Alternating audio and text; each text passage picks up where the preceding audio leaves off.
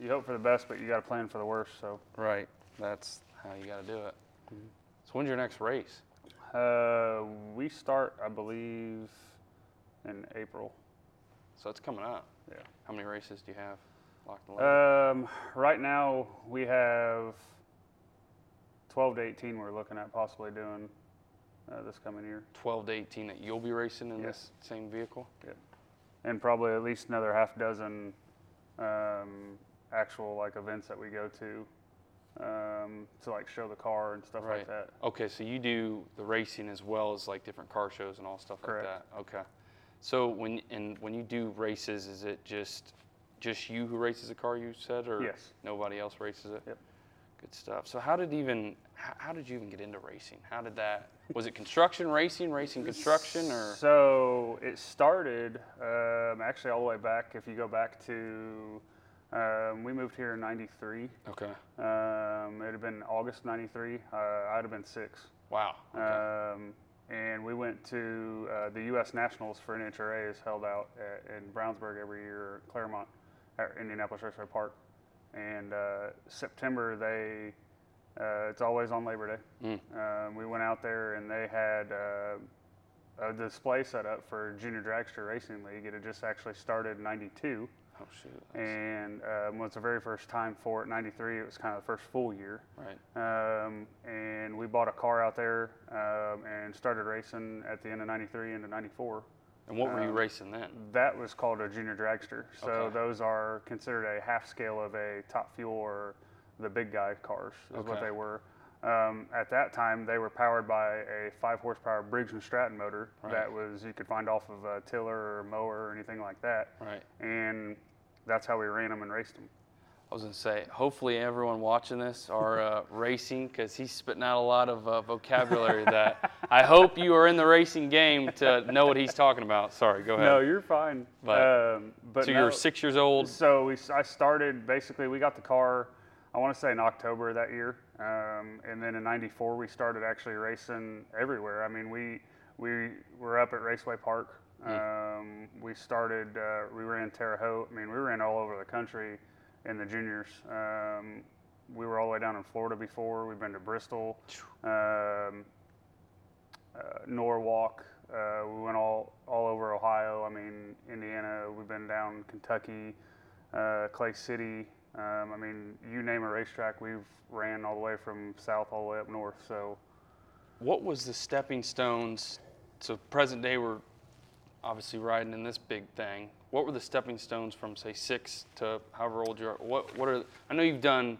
This isn't the only racing you've. This would be drag racing. yes. What are some of the other racing that you've done? So juniors, we were I ran uh, junior dragsters from uh, would have been 93, 94 all the way to early 2000s. Okay. uh, 2000, 2001. Um, when I became of age uh, and got 15 years old, we uh, we even cut the back half of my junior off and put a snowmobile motor on it. Okay. Um, tried running it against the big cars um, and everything like that. Uh, then I got into full body cars. I ran an S10 that was actually borrowed for about a year and a half from somebody.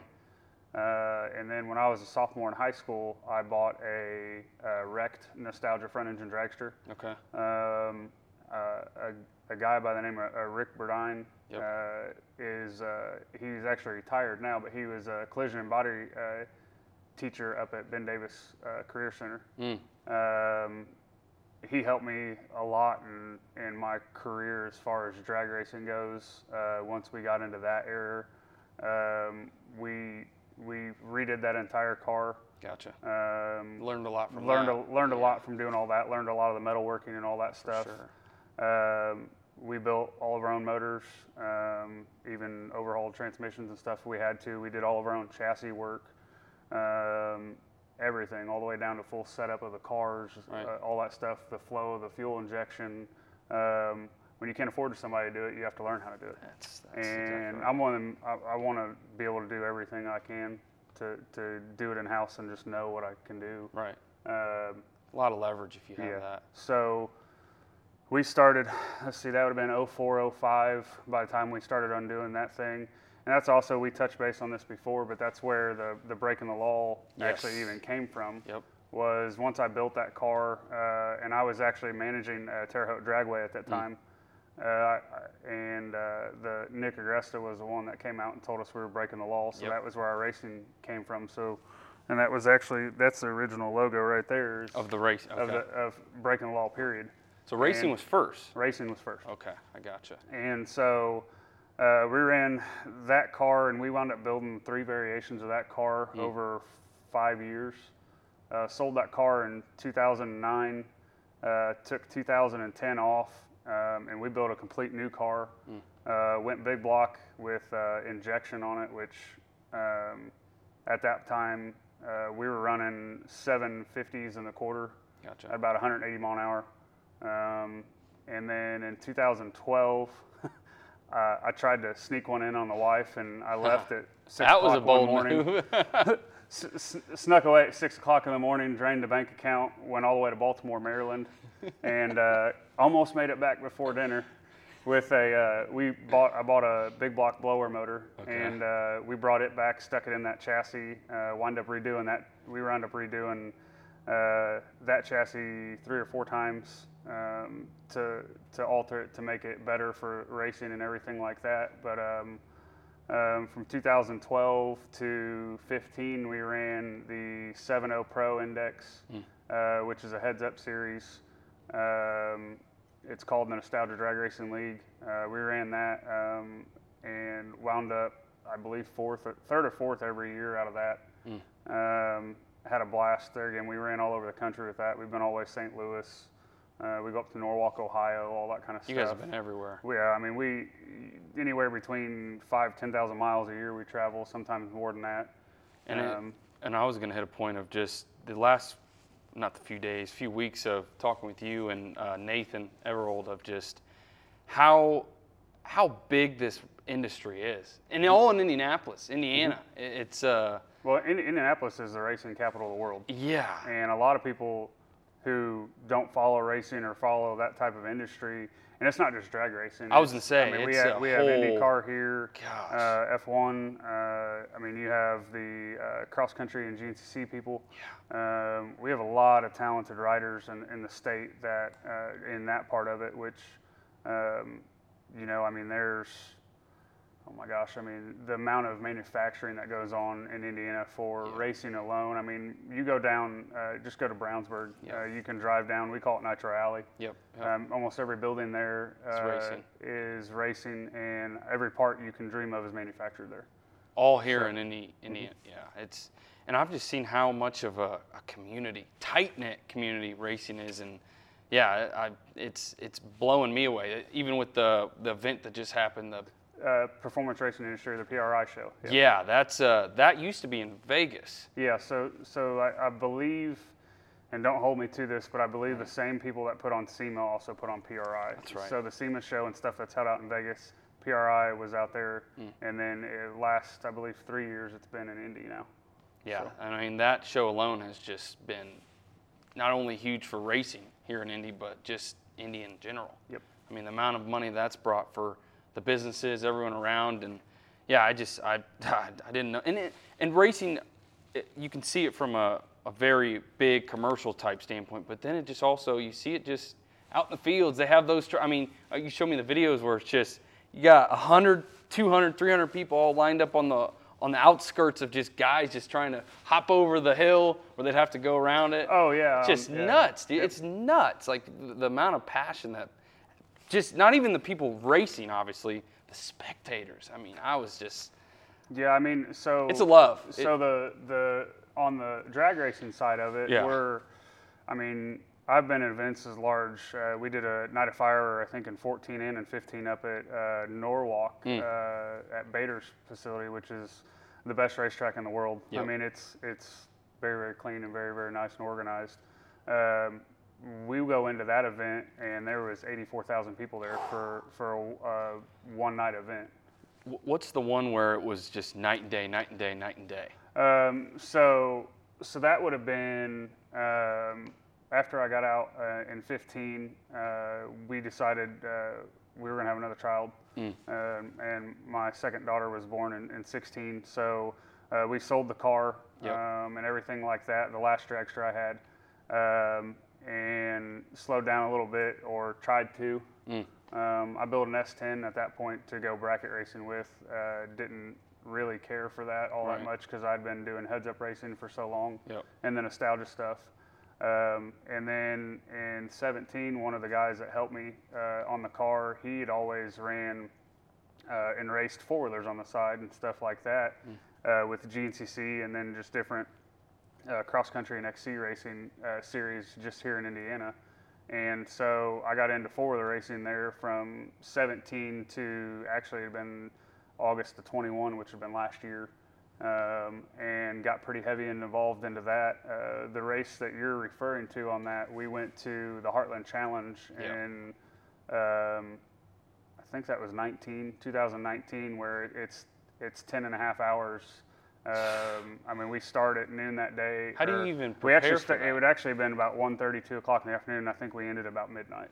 Oh my gosh. So um, it was that was out in um, Iowa. We were in that one at.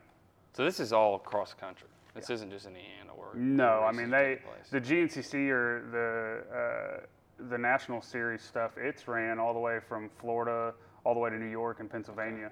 Um, I mean those are very huge, huge series. I mean that's the largest series in the U.S. when it comes to cross country racing for four wheelers and dirt bikes. right. Um, and then Indiana has the privilege and honor of having probably the, I would say in my mind, the next closest thing to a national event, which would be IXCR uh, race series. Um, and then there's a handful of other series after that that are actually here in Indiana as well. Um, I mean, Indiana is very fortunate just because, like I said, we are a racing capital of the world. Yeah. Um, and despite whatever you know series or whatever you're racing, um, there's a very large presence across the board. For sure. Um, I mean, the four wheeler stuff really opens your eyes up because you kind of learn some things along the way. I mean, Right. you're man and machine, and you're going as far hard and as fast as you can go for Yeah. two two and a half hours. Um, most of the time, our heart rates and stuff we're anywhere between um, 180 to 190 uh, beats per minute. Has anyone had a heart attack racing? Not that I know of. Okay. Knock on Um, wood. maybe the spectators watching us.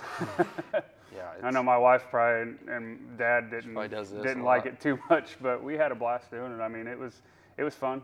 But you're not doing the four wheelers anymore. We are not. Okay. So I, I, I stepped away from that. Uh, it's hard. Um, I, I, I'm passionate about racing just in general. Right. Um, I try to do things a thousand percent. There's no halfway or, or we're just going to go out and have fun. If, if I'm going to race something, it's we're in 100 Balls to the percent. We're 100% dedicated and, and we're going to do whatever it takes to win and, Yep. and, and be up in the front and, and put 100% effort into it. So, and to fast forward, I know we talked about briefly in the beginning of the interview, breaking the law, coming into 2023. How many races you guys have planned? You had Uh, right now, we plan on running uh, the Funny Car Chaos series. Okay. Um, and then also, we plan on going to the NDRL and Nostalgia Drag Racing stuff. Hmm. Um, and then as, uh, we have a handful of match races and exhibition, and also some night of fires and stuff we're going to be looking at doing for 2023.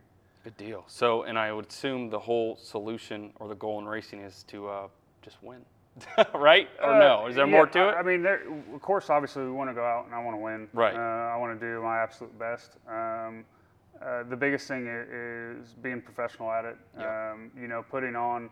Um, I, I want to say Bill Bader probably said it the best to us back in 15 is is we're there we're there to entertain and put on a show Sure. for the crowd, um, and that's kind of what this car's about. I Yep. mean, we we want to go out and and we, obviously we want to dominate wherever we're at, but the the the racing series as a whole and any series you get into, there's a hundred other people out there wanting to do the same thing. Sure. And uh, at the level and stuff we're going to be competing at, it's going to be very difficult um, in every aspect. But we plan on trying to do our best and learn. Right. Um, this is the first funny car that I've ever owned. Uh, first funny car I'll ever drive. Um, and there's a big difference between a front engine dragster and a funny car. One has a body, one doesn't. Mm. Uh, the wheelbase is half the wheelbase of what we were used to. So um, we have a lot more power in this car. Yep. how, Um, how fast can it go? um, I mean, we're hoping that at some point we'll be in the, the five second range. Um, anywhere between 240s, 270s. I mean, it all depends on what we can get out of the motor and stuff. And, and there's other motor combinations and stuff Right. that we're looking at too in the future besides just the one that we're in now. So, Right. 240, 240 miles per hour. and, How do under, you- and six seconds or less. Is, do you train for that, or just you've been doing it enough that you're I'd like to say you, it? tr you train for it. Um, it's just uh, it's hands on. Uh, I mean, you have to learn the car. You have to learn everything about the car. You got to be one with the car. You have to know what it's going to do in certain times, and there's always the unknowns. What about the G-force of it? Of just the surreal? I mean, just the I actual. mean, so so we'll go from I think our last car we hit anywhere between four to six G's, Hmm. uh, and then we'd have negative seven to eight G's when we throw the parachutes. wow. So um, I mean, there's there's a lot there on that. I mean, the body does take a toll and beating on it, um, not as near as much as the four wheeler racing did, um, but we. Um, I, I don't know. We just we're there. I mean, Right. we're, we we've been there before. Done and- it enough. and we're I mean we're excited to be back. I mean I I have thousands of passes down down the drag strip, um, and everything we do is mainly quarter mile. Right. Uh, I know the funny car chaos stuff is going to be all eighth mile stuff, which is going to be new to me. Um I've been known in the past to not lift and, Right. and, and ride the car all the way to the wall. Yeah. Um, with this, I won't be able to do that as much because it's a, it's a lot more. There's a lot more to them. My last point I wanted to hit. Uh, obviously, we talked about racing culture, the community of it. Um, your your daughter is she racing as well? I know she kind of it in her ear. Um, So she, we, part of me doing for the racing was she wanted to, she wanted to race it, That and right, that's yeah. actually one of the biggest points that I, that why I did the for the racing was is I wanted to see, you know, she was passionate about it and what she wanted to do. Um, she tends to follow her daddy around Yeah. with what she wants. Um, so you know, we're we're possibly looking into the future of getting her uh, into back into, or I shouldn't say back into. We at one time had actually bought her a car and had one built. Okay. Um, and then she never actually raced it because she was more dead set on the four, wheelers. Gotcha. Um, but uh, we're, I mean, I'm hopeful that one day she'll be in a, in a dragster or something that we can get her in to, uh, to learn and do stuff.